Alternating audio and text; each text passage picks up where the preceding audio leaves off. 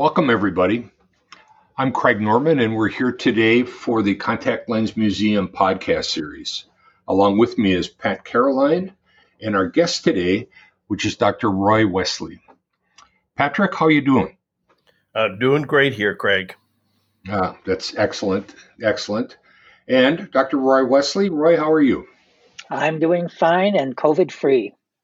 Oh, excellent. that, you know, that this recording is taking place during the time of COVID. So uh, that is uh, really quite important. And um, Roy, you're here today because uh, you have such an interesting story to tell uh, about your dad and your family and relating to us a little bit of the background history of what is arguably one of the most important names in the last 50 years of contact lenses here in the United States. And uh, we'd like to start, if we could. Can you just tell us a little bit about the family history? Um, you know, maybe from a personal perspective before we get into the professional perspective. Okay, sure. Well, first, I'd like to say thank you to you, Craig, and to Pat for creating the Contact Lens Museum, which I think is going to be an invaluable contribution both to the field of optometry and the world of vision and understanding what's preceded all of the devices that we have and will have into the future. But you don't have a future unless you have a past. And so by creating the museum, you've done an enormous service for uh, all mankind. Um, so my dad, Newton Wesley, was born October 1st in 1917, so over 100 years ago. And it's an amazing time period because when he was born, there were no contact lenses that were used uh, for the general public. If anybody knew about a contact lens, and they weren't even called that then, they were these either large glass or plastic shells at that time well, there were no plastic ones at that point, but that didn't come until the 30s. But the the shells that were made were used for disfigured eyes, for eyes that had medical problems and needed protection from the environment. Um, and you have to go back in time when people were blowing blowing glass modules um, by hand to create these things.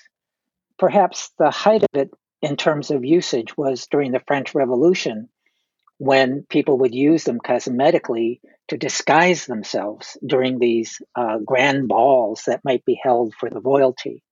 And um, they created an effect, sort of like what we would be using contact lenses for today in Halloween costumes, for example, uh, colored lenses or things that have cat's eyes or something like that. Well, they didn't have those dramatic features at that point, but they certainly tried to use them to disguise themselves for events such as uh, Mardi Gras, for example. Mm-hmm.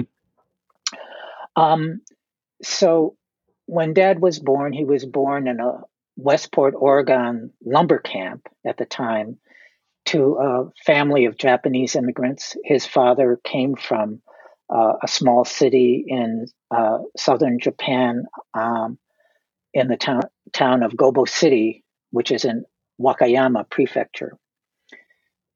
And he immigrated to the United States um, just at the turn of the century, came over and, like many Asians at that time, either worked on the railroads, the salmon fisheries, or farming. And he did all three of those things.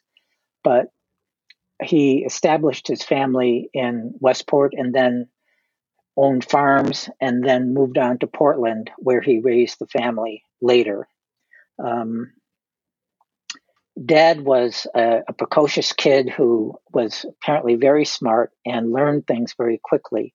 He had a difficult adjustment coming from the wild hinterlands of, of the lumber camp and then to a farm and then being confined in the city. Um, but he learned to read very early, and one of his favorite pursuits was going to the library and reading books.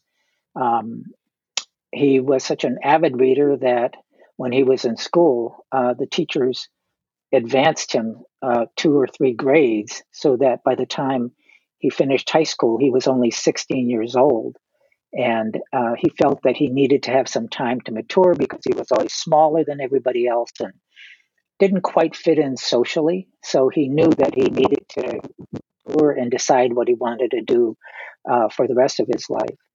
And so he worked at a salmon fishery in Alaska, following sort of his father's footsteps at that point um, for two years and saved enough money and wanted to go to college. And he didn't know where he wanted to go or what he wanted to do. And one day he just sat down with the Yellow Pages in Portland, which was at that time not a very thick book. It was just maybe a quarter of an inch uh, thick and started mm-hmm. at the mm-hmm. A's and went to the end. And when he got to O, he saw the word optometry. And for some reason, that really resonated with him. And that might have come from the earlier experience he had um, when he was uh, in grammar school. And the teacher noticed that he was not seeing the blackboard well and was falling behind in some things. So uh, she suggested to the family that his eyes be checked. And sure enough, he needed glasses. He was developing, becoming a proper myope, like many Asian children are, um, and uh, got a pair of glasses and was fitted and could see. And the only hindrance for him at that point was that he loved sports, and uh, the glasses would constantly break because he was doing these contact sports, either in basketball or uh, baseball. But um, and what what age there, was he at this time? Uh, at that point, he was nine years old. Okay. Um, and um, he he went on uh, because of that interest in optometry. Uh, after finishing two years of hard labor, uh, both in the salmon uh, cannery and then Westport, Oregon, he went back to the lumber camp where his uncle was able to get him a job. And he realized that that life of all of the other people there, of um, drinking, going out to and to the bowling alley or whatever recreational things they had was not for him. He had other things in mind that he wanted to do, but he really wasn't quite sure what. Um, and so, by finding this word optometry that intrigued him, he also saw that there was a school of optometry right there in Portland, uh, the North Pacific College of Optometry. And so he wrote to the dean, uh, the president, uh, Harry Lee Fording, at that time, and uh, applied for admission, had an interview, and Harry Lee Fording was so impressed with him that he accepted him. And he had enough money saved that he could afford the tuition, so that was not a problem at that time.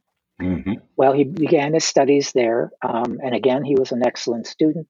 So good, in fact, that by the beginning of his second year, uh, Harry Lee Fording asked him to teach a couple courses, which he really didn't want to do, but he kind of got forced into it, and he taught courses at the college.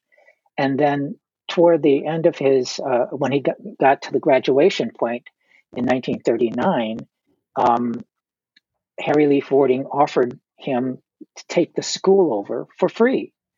He, Harry Lee Fording wanted to retire at that point and uh, thought that Newton was such a good student that he would be capable of continuing the school.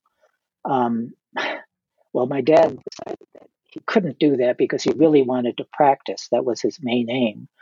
And by being put into an academic situation, that was not exactly what he really wanted to do.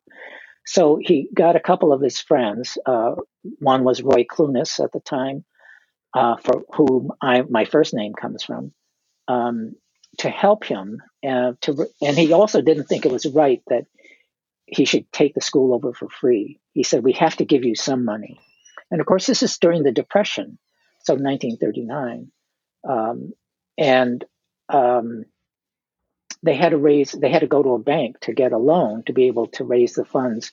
And he thought maybe $5,000 would be a, a, a, potential amount of money to give uh, to Harry Lee Fording. And they were able to get the loan, uh, and they did buy the school from Harry Lee Fording. Um, and then they enrolled uh, Clary Karpner to help um, with the administration. So that was the beginning of their involvement with North Pacific College of Optometry, which, as you know, became uh, the uh, Pacific University College of Optometry. Mm-hmm. And at that time, um, it was during it, well the it, the war hadn't started yet, but this is like 1940, 1941, and they had begun uh, accepting students. They were uh, planning the the curriculum. Um, Dad had his practice uh, in Portland, and being of uh, Japanese American origin, he uh, chose not to to locate his practice in the Japantown of the time, but just west of it, uh, more toward the the white area of that time, because he was always influenced by his father, who said that every the, the, every member of the family should be totally Americanized and as American as possible. So he didn't want to be stuck in a J- Japanese only culture and society. Um, so he began his practice, was teaching at the College of Optometry, and things were going fine up until December 7th, 1941, when sure. Pearl Harbor occurred. And mm-hmm. uh, everything had to be shut down. They suspended operations for the college. They um, he had to sell his practice, um, and they lost a lot of their uh, holdings. His father had five hotels in Portland at the time.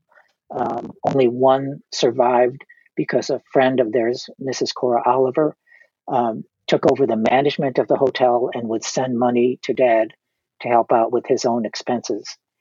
Well, um, we were to go into the first uh, detention center uh, to be incarcerated with the other Japanese Americans on May 5th, 1942 which is the day that I happened to be born, which postponed my mom and me from going into that detention center at the uh, livestock exposition fair uh, in Portland uh, for three days while we recovered. She recovered at the hospital and then was uh, sent there to that camp eh, to live in a 10 by 10 box that was th- quickly thrown together out of plywood um, over the horse manure and the animal manure below.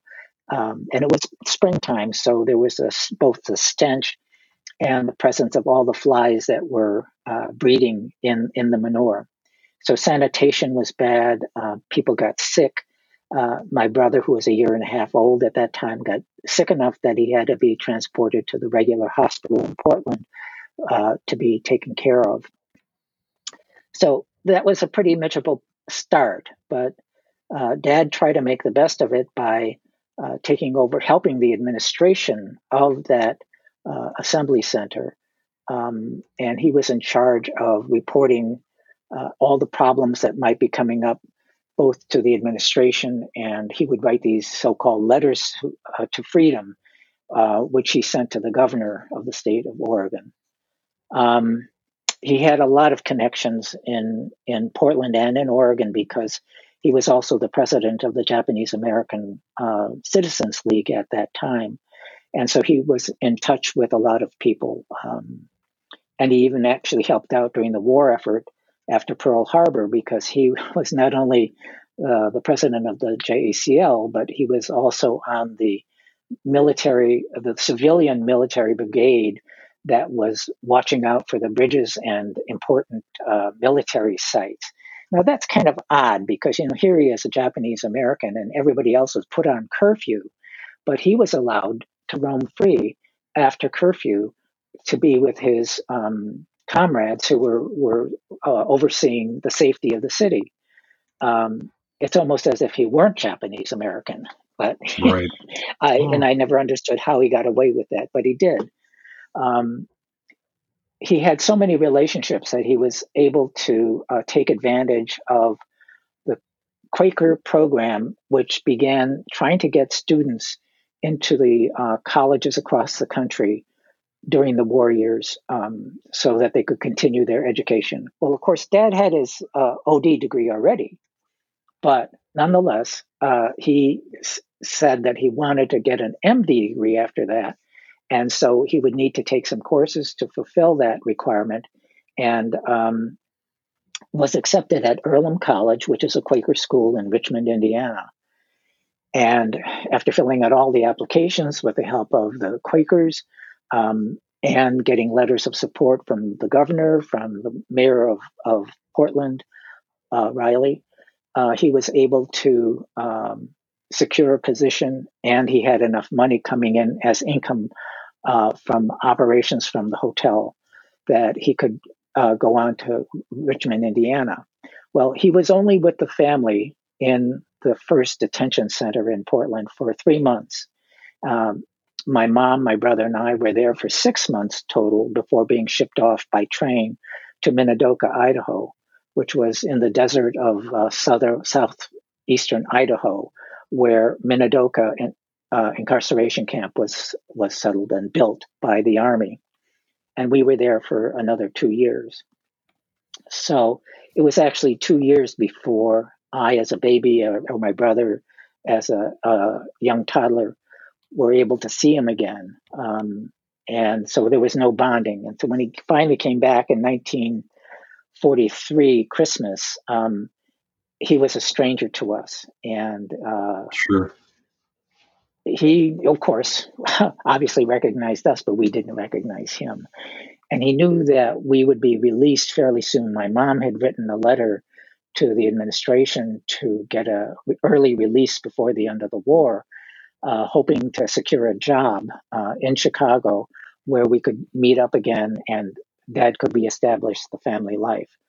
Well, that finally went through in January of 1944. We um, met together in, in Chicago. Uh, Dad had uh, gotten a job at uh, what became Illinois College of Optometry. It was, it was then called Monroe College of Optometry. And uh, it's in the building that near the riverfront uh, in Chicago. And that building is still there, interestingly enough. And um, I have a picture of him standing in front of um, the uh, Monroe College of Optometry window on the first floor, and that window, that that design, the building itself is all the same as it was back then in 1944. Pretty amazing. Wow, that's um, incredible. Yeah. Anyway, so Dad then had that job. He was also working at Northwestern University in the Department of Ophthalmology as an optometrist uh, seeing a great deal of pathology that he probably never would have been able to see otherwise. And he began um, thinking about um, developing contact lenses. In the summer, uh, before he got to Richmond, because he, he was released from the Portland Detention Center uh, early in the summer and uh, had time before school started in the fall. So he uh, stayed at this home in in Richmond, but then would come up to Chicago because he was having problems with his eyes.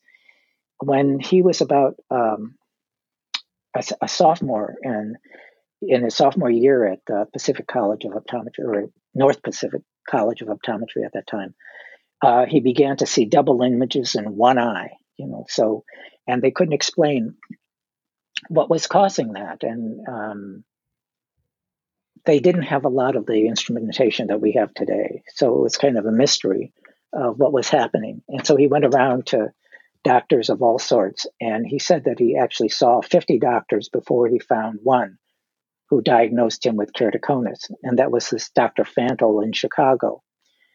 So he would come up from Richmond uh, during the summer for examinations, and the doctor had prescribed um, a hard contact lens, uh, a scleral lens, to be molded to the shape of his eye uh, at uh, what became um, an, an, optical company in Chicago. There was a Mr. Hunter who was the optician there who, who did the molding and the initial fits uh, based on Dr. Fantle, the MD's recommendation. Well, it was a miracle because at that point he was seeing about 100 images in each eye and he was able to um, see clearly once the lens was put on. The problem was he could only wear it for a maximum of an hour to at the most two hours sure. without having mm-hmm. extraordinary pain. So he um, then realized there's a solution for his particular problem. And he began thinking, well, if we could just make something that was more comfortable, uh, that was his goal. And so he en- enrolled a couple of his students, one of whom happened to be George Jessen, um, who was in his last year at Monroe, and Val Kuhn, who was also an optician. Now, George was an optician at uh, uh, one of the optical companies in Chicago, and Val Kuhn was an uh, optician at a different one, Riggs, I think it was called. And the two of them thought it was an interesting idea. They decided they would help him get started in doing the research. And so they would meet in George Jessen's mother's apartment building uh, and do their research work uh, in the basement at night. And they were very inventive. Uh, they used a uh, treadle sewing machine, for example, to as a lathe to turn uh, the plastic rods to cut into uh, contact lenses. And that was their start of trying to miniaturize uh, something that would be more comfortable to wear. Uh, plastics had just come out back, you know, in the 30s, obviously, but um, the the techniques for for uh, cutting them was uh, known, and uh, they just kept refining the things they needed to do to make a contact lens. Well, they were successful enough that they thought they could have a, a good business. Uh, Val Kuhn dropped out of their group because he had a family and he just felt that he needed to spend more time uh, making a, a, better income or get making an income because they were just doing this for free on their own. But he needed to make some money, and so he um, dropped out. But George Jessen persisted, and he and uh, Newton developed uh, their techniques sufficiently, they felt they could go ahead and start creating um, moving operations downtown to where Dad had his clinic office in uh, a building on 59 East Madison, which was the Jewelers Building. It was one in the Jewelers Row area of Chicago, downtown Chicago. so, Roy, can, you, can you relate? Can you relate to us at all what what a contact lens would have looked like for them at this time? Oh, you mean the one that they made originally? right, the the ones that they they thought they could build the business on. Okay. You know, well, they did. They started out actually with scleroplastic lenses that were molded, and mm-hmm. um, Michael Jessen actually gave me two lenses that they made that he had in his collection, um, and I have I have those two lenses. Um, uh, so that was they just started out from the beginning trying to do what was already established and known, which was molding scleral lenses. and then when they uh, went further, they realized they could get these plastic rods that they would cut, and they thought they could just cut and shape them. Um, so they began to make these crude lenses, uh, very crude, because they obviously they didn't have control over the radius of curvature for either the inside or the outside, but they tried to get something to look like that just by cutting on their little spindle lathe. Well, that evolved into being able to get uh, machinery. Uh, uh, Dad was always searching for an answer to a particular problem. Mm-hmm. And uh, so, so Ryan, if I can interject again, so you, you said that they started with these plastic rods. So it would just been a long tube of PMMA at this point. Right. It'd be PMMA. they would cut off a particular section into what we know as today of the buttons, right? Button. They turn them into sure. buttons. And then they would use their lathing process um, to insert that button and be able to turn in lathe speak, right? To turn right uh, the inside and outside curvature into some kind of powered lens. Correct, exactly. Um, it was very crude, and so they needed they needed better machinery, and they got that in the form of a, a standard Briggs and Stratton lathe, which was, of course, an industrial thing, but it gave them the opportunity to, to uh, fine tune the radius of curvature for the inside and outside curves uh, using the micrometer settings on, on that kind of a lathe. That sort of tuning was essential for the development of uh, creating a, a, usable contact lens. Yeah. Of course, they had to learn about all the optics of what they were trying to do with terms of the radius of curvature and um, the one thing that was kind of missing was the polishing steps and uh, edging. And that took a long time to develop, but uh, it finally came along um, through a lot of for, fortuitous things. They they they had some uh, capable engineers that they could count on, um, who helped them with uh, ideas and techniques. Mm-hmm. So they formed a company at this point, and the the name of the company at that time. the company was called the Plastic Contact Lens Company. okay, know, so even then, in the original form or format. Yes. Yes, that's what it was initially called, and incorporated um, as such in um, 1946, I believe it was. it's also true that they started a clinic at the same time uh, Georgia and, uh, and, and uh, Roy. At that time, there were a lot of issues related to patents. Um, how um, how was your how did your dad approach those uh, those various patents that were in place? Well, of course, the, the major one being uh, Kevin Tuohy's uh, patent. Um, mm-hmm. And um,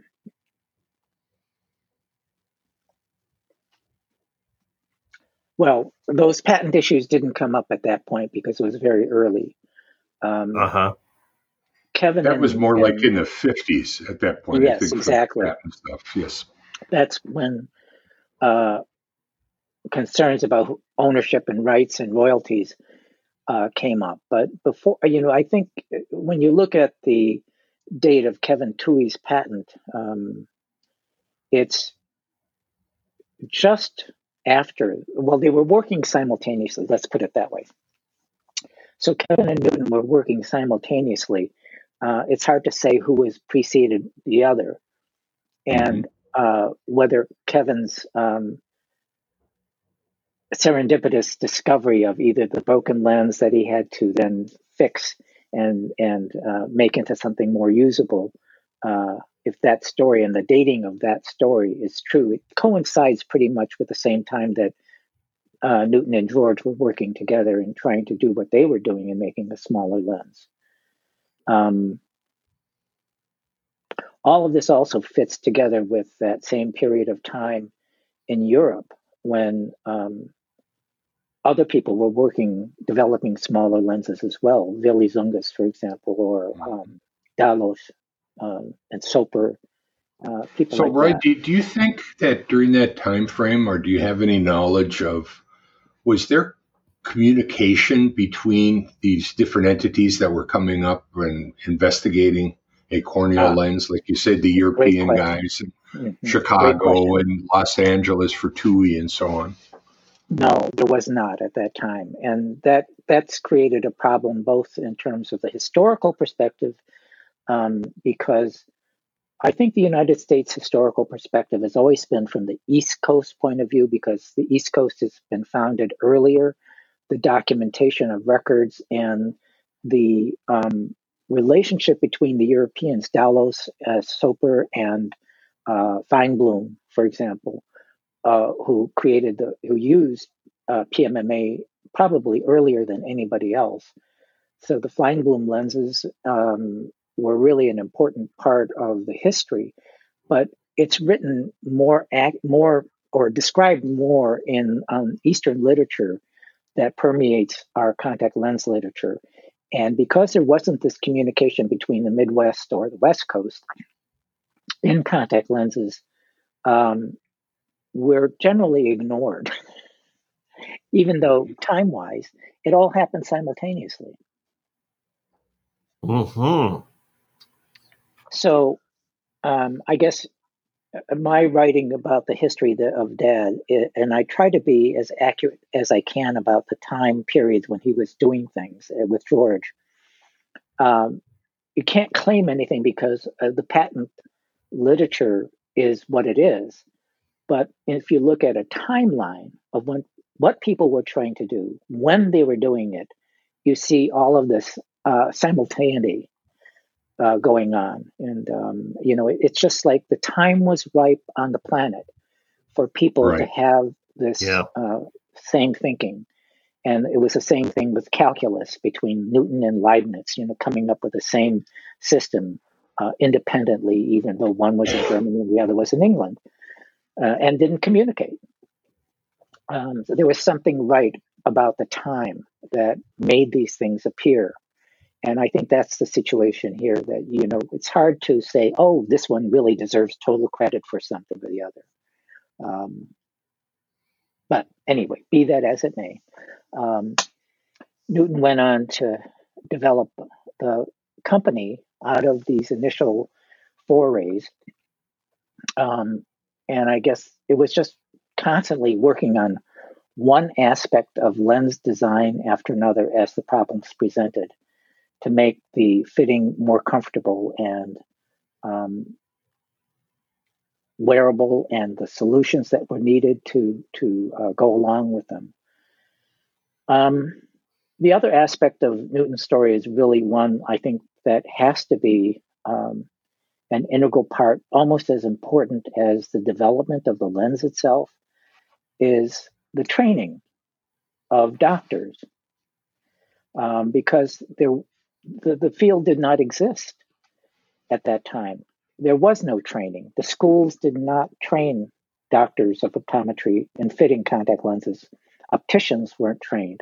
Ophthalmologists mm-hmm. weren't trained.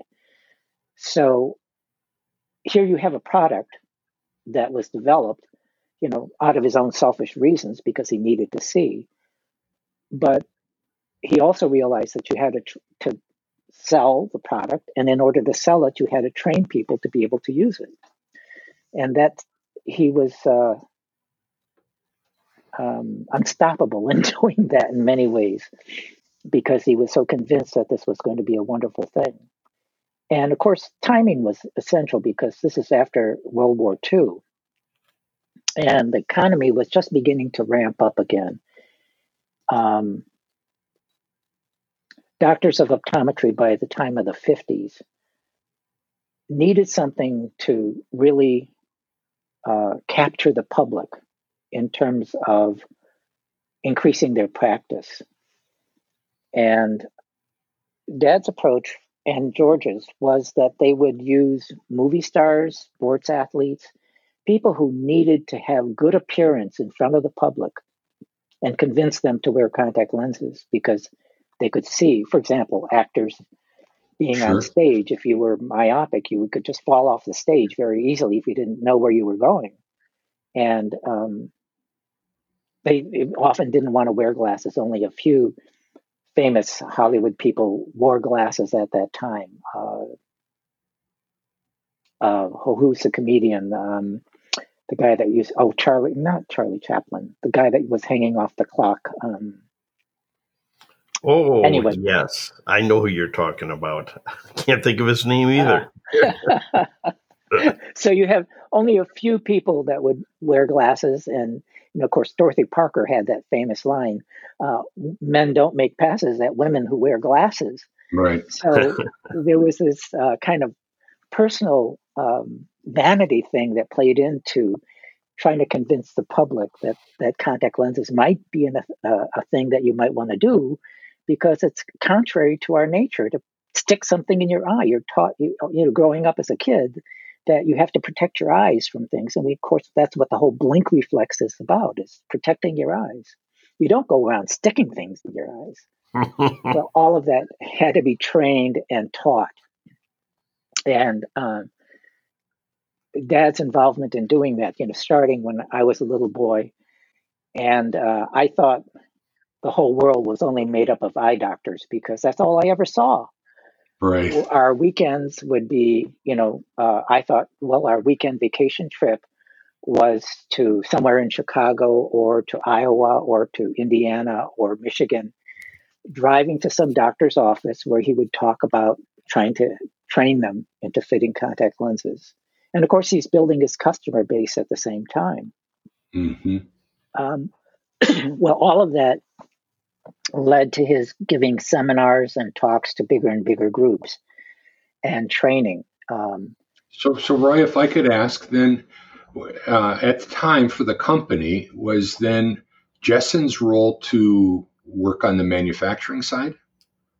No, Dad was in that. Uh, they had clearly defined their roles. George took care of the clinic that was established in Chicago. Okay.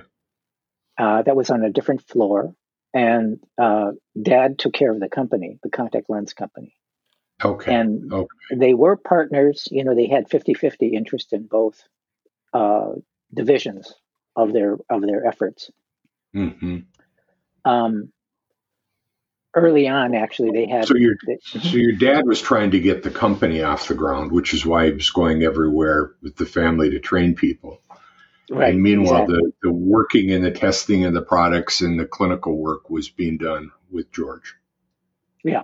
Well, they actually both did that. Um, George, being the very personable guy, you know, was really good at uh, recruiting um, patients. Like uh, in the in Mhm. the sports world, you, know, you got all of the Chicago Bears involved, Mhm. um, other other people. Yeah. Um, so the the training part evolved into uh, larger and larger groups. Uh, we didn't have continuing education credits at that point.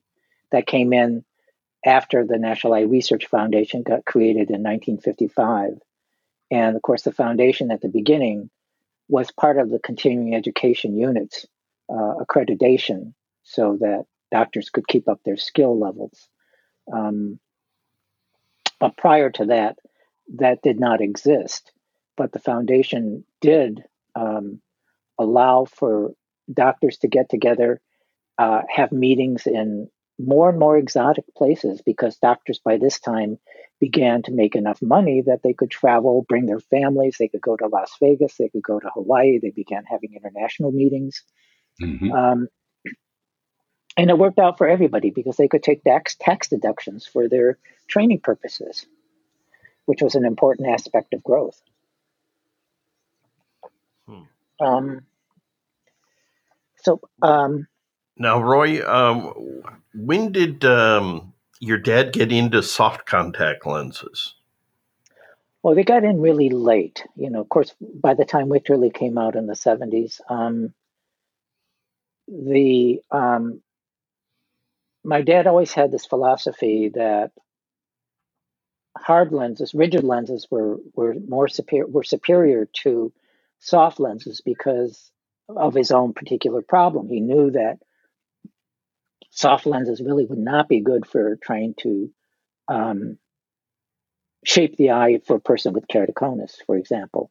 Mhm. And you you probably couldn't do uh, orthokeratology with soft lenses, although that's argued today. But um, he was a very strong proponent because that's where he came from. So he was kind of against soft lenses. It was not in his normal way of thinking, and I would say that probably his the way he was thinking delayed the um, ability of the company to catch up or to be part of that soft lens revolution, which Mhm. they did finally join later. Uh, but then he had professional management in place. Um, he was the chairman of the board, and but the person Oren Stein, who was running the company at the time, saw the advantages of developing and promoting soft lenses, and so he was more responsible for the Durasoft component that WJ finally went into. Mhm. Um, yeah, and so the people that worked in the soft lens department were always, you know, just like everybody else, looking for those solutions of permeability, of uh, oxygen transport, water transport, um, using all of the equations and techniques that you could think of, different lens materials, uh, to increase either one of those two factors. Um, Mhm. the one lasting part that they did develop were in Durasoft were the colors, obviously, Right. um, Correct. and then cosmetic lenses. And in fact, that in terms of Alcon, which is now the current owner of the Wesley Jessen brand and trademark, um, still makes the Durasoft line in terms of colors and cosmetic lenses. Yep. You know, so if, if I could ask, when you just mentioned the the material stuff, that uh, if I remember my history correct, they were even working with um, chemicals and materials like styrene and and uh, you know other plastics. I know the styrene I think was uh, in an attempt to get a higher index of refraction. You know, with the possibility mm-hmm. of maybe putting that together with PMMA for a um, multifocal lens of design of some sort. Yes, yes, that's right. Um, that was not very successful, but no. um, yeah, I think they've tried um, every combination you could think of at that time, given the materials that we knew of. Um, chemically, things have changed a lot these days um, from from back in the 70s and 80s. Sure. Um, you know, because there were ideas of what you could put into plastic that have changed. Well, you know, think about innovation. I mean, when Wesley Jessen put in um, the uh, uh, Aseptoplast, when they began putting mm. chlorhexidine oh, yeah. into the lenses, you know, and this was really very early to try to, as a germicidal agent, to combat infections in the eyes. Um, that would not pass today. No. And it was very difficult actually getting it through FDA at that time. And but we sure remember the brand name of of Aseptoplast as a brand. Yeah, it's a brand. Uh, and I and I I have to I have to be honest. I never really knew what the heck was in it. Uh, uh, chlorhexidine.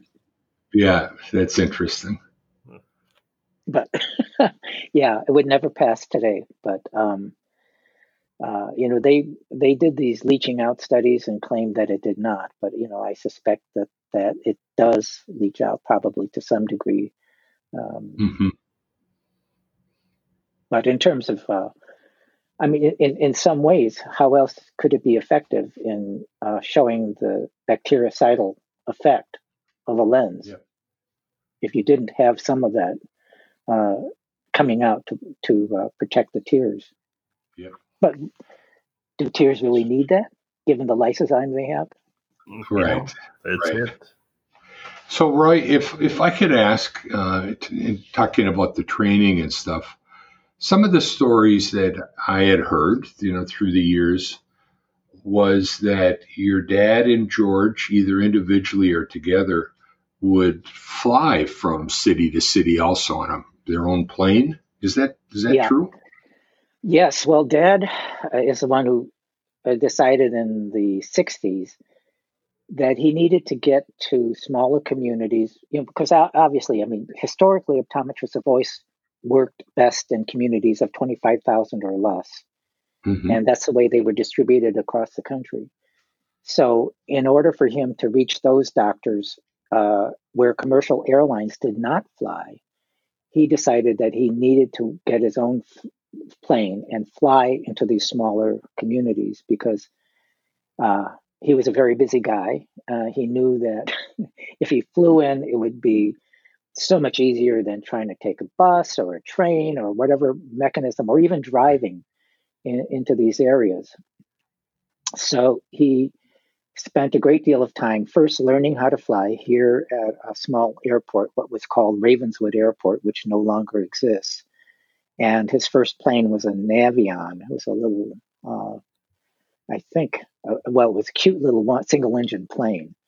Um, and then he he kept upgrading the planes as his distance and his time requirements got tighter and tighter uh, until he got to a twin Beech plane, which was a plane at that time uh, that required a, a, a, full two people to fly. And so he hired a pilot um, to um, to be the main pilot, and he would be the co-pilot, and they would fly together um, to these different spots. Um, I was able to get, go up with him in that sometimes, and I took controls while we were flying up in the air, which was kind of fun. Yeah, um, no kidding. But yeah, and he's had a lot of scary adventures flying in storms, for example, and uh, yeah, it's like, but um, yeah, some of that's in my book about him. It's like uh, an interesting period of time for him and for the family as well. Yeah, well, that, I mean, to me, that is so fascinating. You know that uh, that not only the contact lenses and the working on the development and the research, and then trying to train people, but then you throw in there at the same time, you know, what the heck? I think I'll learn to fly. It's Yeah, really, it's I quite amazing. he was always doing whatever was necessary to fulfill the need that he saw at the time. Uh, there was always a solution to the problem at hand, you know, trying to get to these smaller communities to train Right. doctors and uh, set up public relations and um, uh, do his radio and TV interviews uh, to also, well, and it was also not only training doctors, but training the public. So those Yep. two elements went together in the 50s and 60s, particularly because what good was it to train doctors if, you, if the public didn't know anything about them? Um, hmm and so part of NERF's function was also not just giving continuing education, but sending out uh, educational materials to the public and and having uh, materials available in doctors' offices where they could learn about contact lenses and uh, and doing uh, public relations so that he was on, for example, the Dave Garroway show or um, the, the the Today show, um, and you know, doing national TV appearances. And one of the ways that they did that was with Leo the rabbit, who was this rabbit that was their experimental uh, contact lens wearer. Uh, and I think Leo had one eye that was blue and one eye that was pink because they used the colored lenses. Um, and he would use that as their way to get into TV programs. That's fantastic. okay. And so at this point, was um, WJ a national company at this point, or was it Yes, um, more Midwest? no, it was national. Um, yeah, their their sales were from coast to coast. Um, they ended up having something like um, I think it's around 27 national offices uh, into the 60s, So these would be and like um, like branches, branch offices. these are branch offices where um, they would do both sales and distribution from these offices. Uh, some cases they had um, quick modification laboratories set up. Uh, they had tr- uh, in-office training for doctors in the area. They had problem-solving clinics. Most of the offices were staffed by uh, one optometrist, uh, and quite often there was a sales force that went into every office. hmm Uh, and that concept nationally grew out internationally because there were 12 countries internationally where Wesley Jessen had offices as well. So, Wow. um, So so as the story goes along, then um, the company gets bigger and bigger, and soft lenses come along, and there's Durasoft, and then at, at what point was it that the company you know was at, you know at the stage of their life cycle that it made sense to be part of a bigger company yeah, well, Wesley Jessen then was, uh, here we're talking about the late 70s and into the beginning of the 80s. Um, sales had come down, and of course, the, the majority of sales of contact lenses in the country at that point had gone to soft lenses, so we were not market leaders any longer. And um, in order to bridge that hump, to try to get back into uh, proper market share, the board of directors at the time saw that they needed to probably sell the company uh, to a larger pharmaceutical company, which is the way that all of the companies were going. right And we were the last of the independent manufacturers. They had been approached by, in the past, consistently by Bausch and Lomb, by American Optical, uh, and a number of other companies to be bought, and Dad always refused. Um, I think he, I don't think he knew what he would do with himself if he sold the company. Mhm. Uh, but he said that the reason he sold the company was when, on his second marriage uh, to Sandra, that when uh, they en- ended up having five children, but when uh, the third and the fourth children came, they were a set of twins. And he said when the twins were born, that was the final point where he felt that he had to sell the company. Uh, that doesn't make any sense to me, and I've asked him about that because that's what he always said when any, when people asked him, "Well, why did you sell the company?" And he would always say, "It's because the twins were born." well, does that make any sense to you? No. I, I, I don't understand it to this day, but somehow it made sense to him, and I guess that's that's the important part. That yeah. uh, it made sense to him, and he felt that that was, and maybe it's on top of everything else. Uh, you know, where he, he did he got the figures, you know, that they were declining sales and market share, um, and uh, it was just the correct time to do that. Yep. Um, and the remarkable thing about his relationship to George is, and I this this was just an oddity, but he and George never had a written contract or agreement in their partnership. And uh, Dad always felt, well, this is a partnership, it's 50 50. And so when the company was sold, that's exactly the way he split it. Mm-hmm. It wow. was kind of a different way of being for business people. I mean, today, you know, you go through all these legal things, and then yeah. if, if, you didn't have a contract, well, one but one person would sue, and blah blah blah blah, and all that sort of stuff. But you know, there was there's certainly uh, a sense of ethics, morality, and respect in doing business that Dad had. It was a family business. Mm-hmm. You know, he knew everybody in the company. It was from that time period, like many other um, entrepreneurs who came up by themselves. They were people people. And dad was very much that. He was charismatic. He loved people, as did George. I mean, you, you they they just uh, had a different kind of personality that you don't find in business today. Yep. Well, it sure helps if you're trying to build something to have the personality to go along with it. Um, yes. So, Roy, if if you can, um, you know, one of the other stories that at least I've heard through the years is how um, WJ had done some research and development on silicone hydrogel lenses, and that it was kind of like an afterthought, and it never really went anywhere, and it really became a much bigger thing after it was purchased um, by Vision. Is that story correct? You know, I don't know because I wasn't in the um, that particular area of uh, development and research. And that would be when Sam Loshak came in and took over uh, the research department. Um, Sam is dead now. Um, my brother probably would have known, but he just died in, sure. um, last year. Um, and there's one other person I could check with, uh, Sha Shen, who was in that um, research area. Um, I will check with him and get back to you. Right. So, Pat, had you heard this before? Yeah, I'd heard that before. And um, wasn't there a patent involved in that too?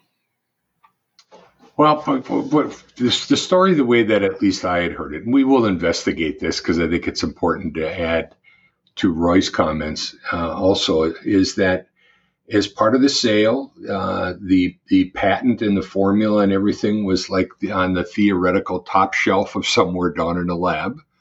And as they were making the move out of uh, the Chicago area, uh, elsewhere, like down into the Georgia, you know, Atlanta area, uh, they stumbled upon it, and that was the beginning of the silicone hydrogel high oxygen exchange lens materials. Yeah, that was my understanding as well, and that's what uh, prevented Bausch and Lomb from getting into the silicone hydrogel market uh, for so long. Right. Right. So, really, really very interesting. Um, so, Roy, you, you know, as we start to wrap up here for today, do you have anything else that you would like to add about your dad or the company or the family or Hmm. Anything well, in general? there's an awful lot, probably. Um, I probably have rambled too much about um, earlier things, but let's see. Um,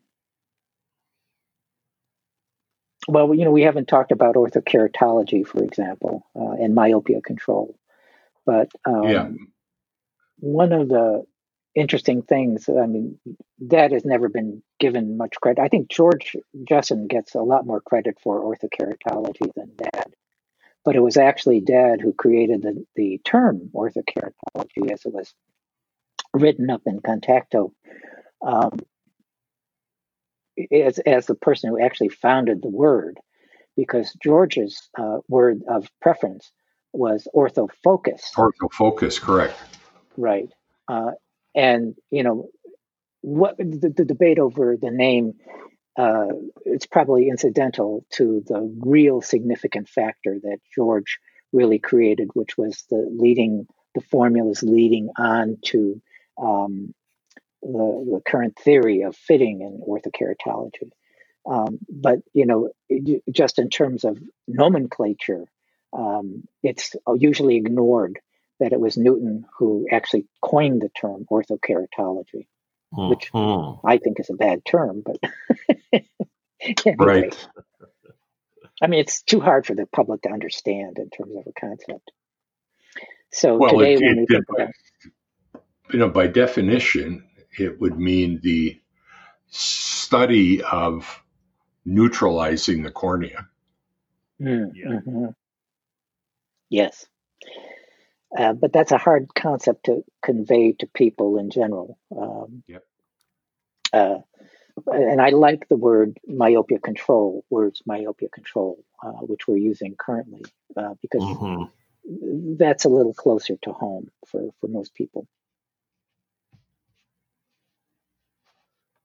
Okay.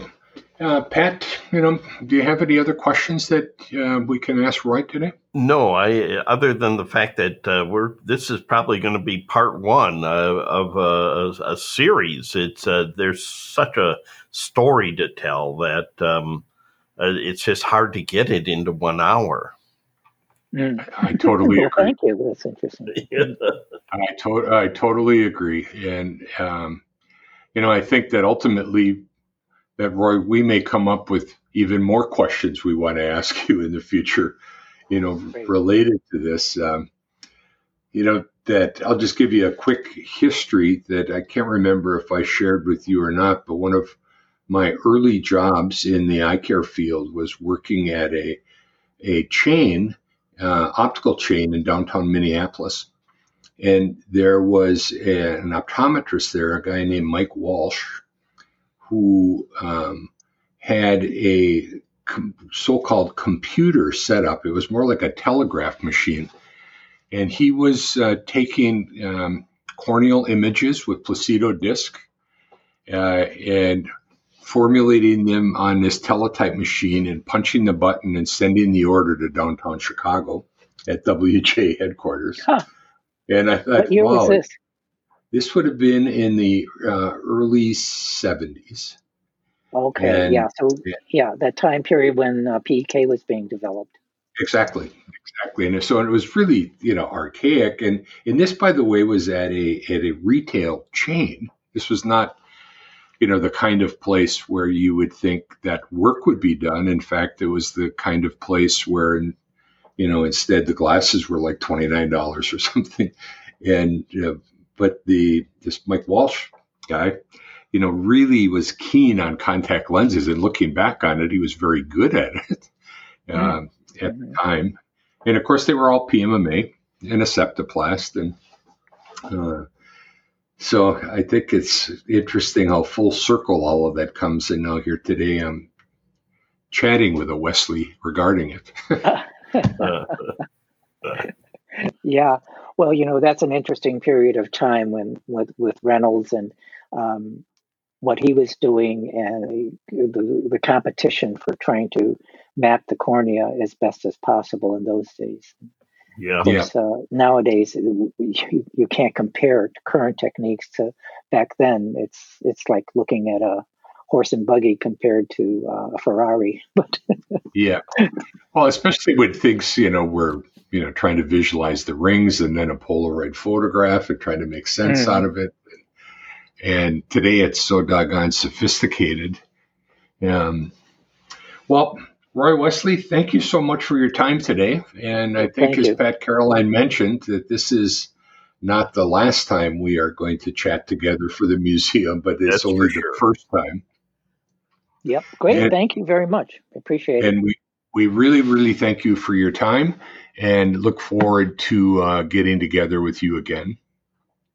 Thank you, thank Pat. You. Thank you, Roy. Thanks, Greg. Thanks a lot.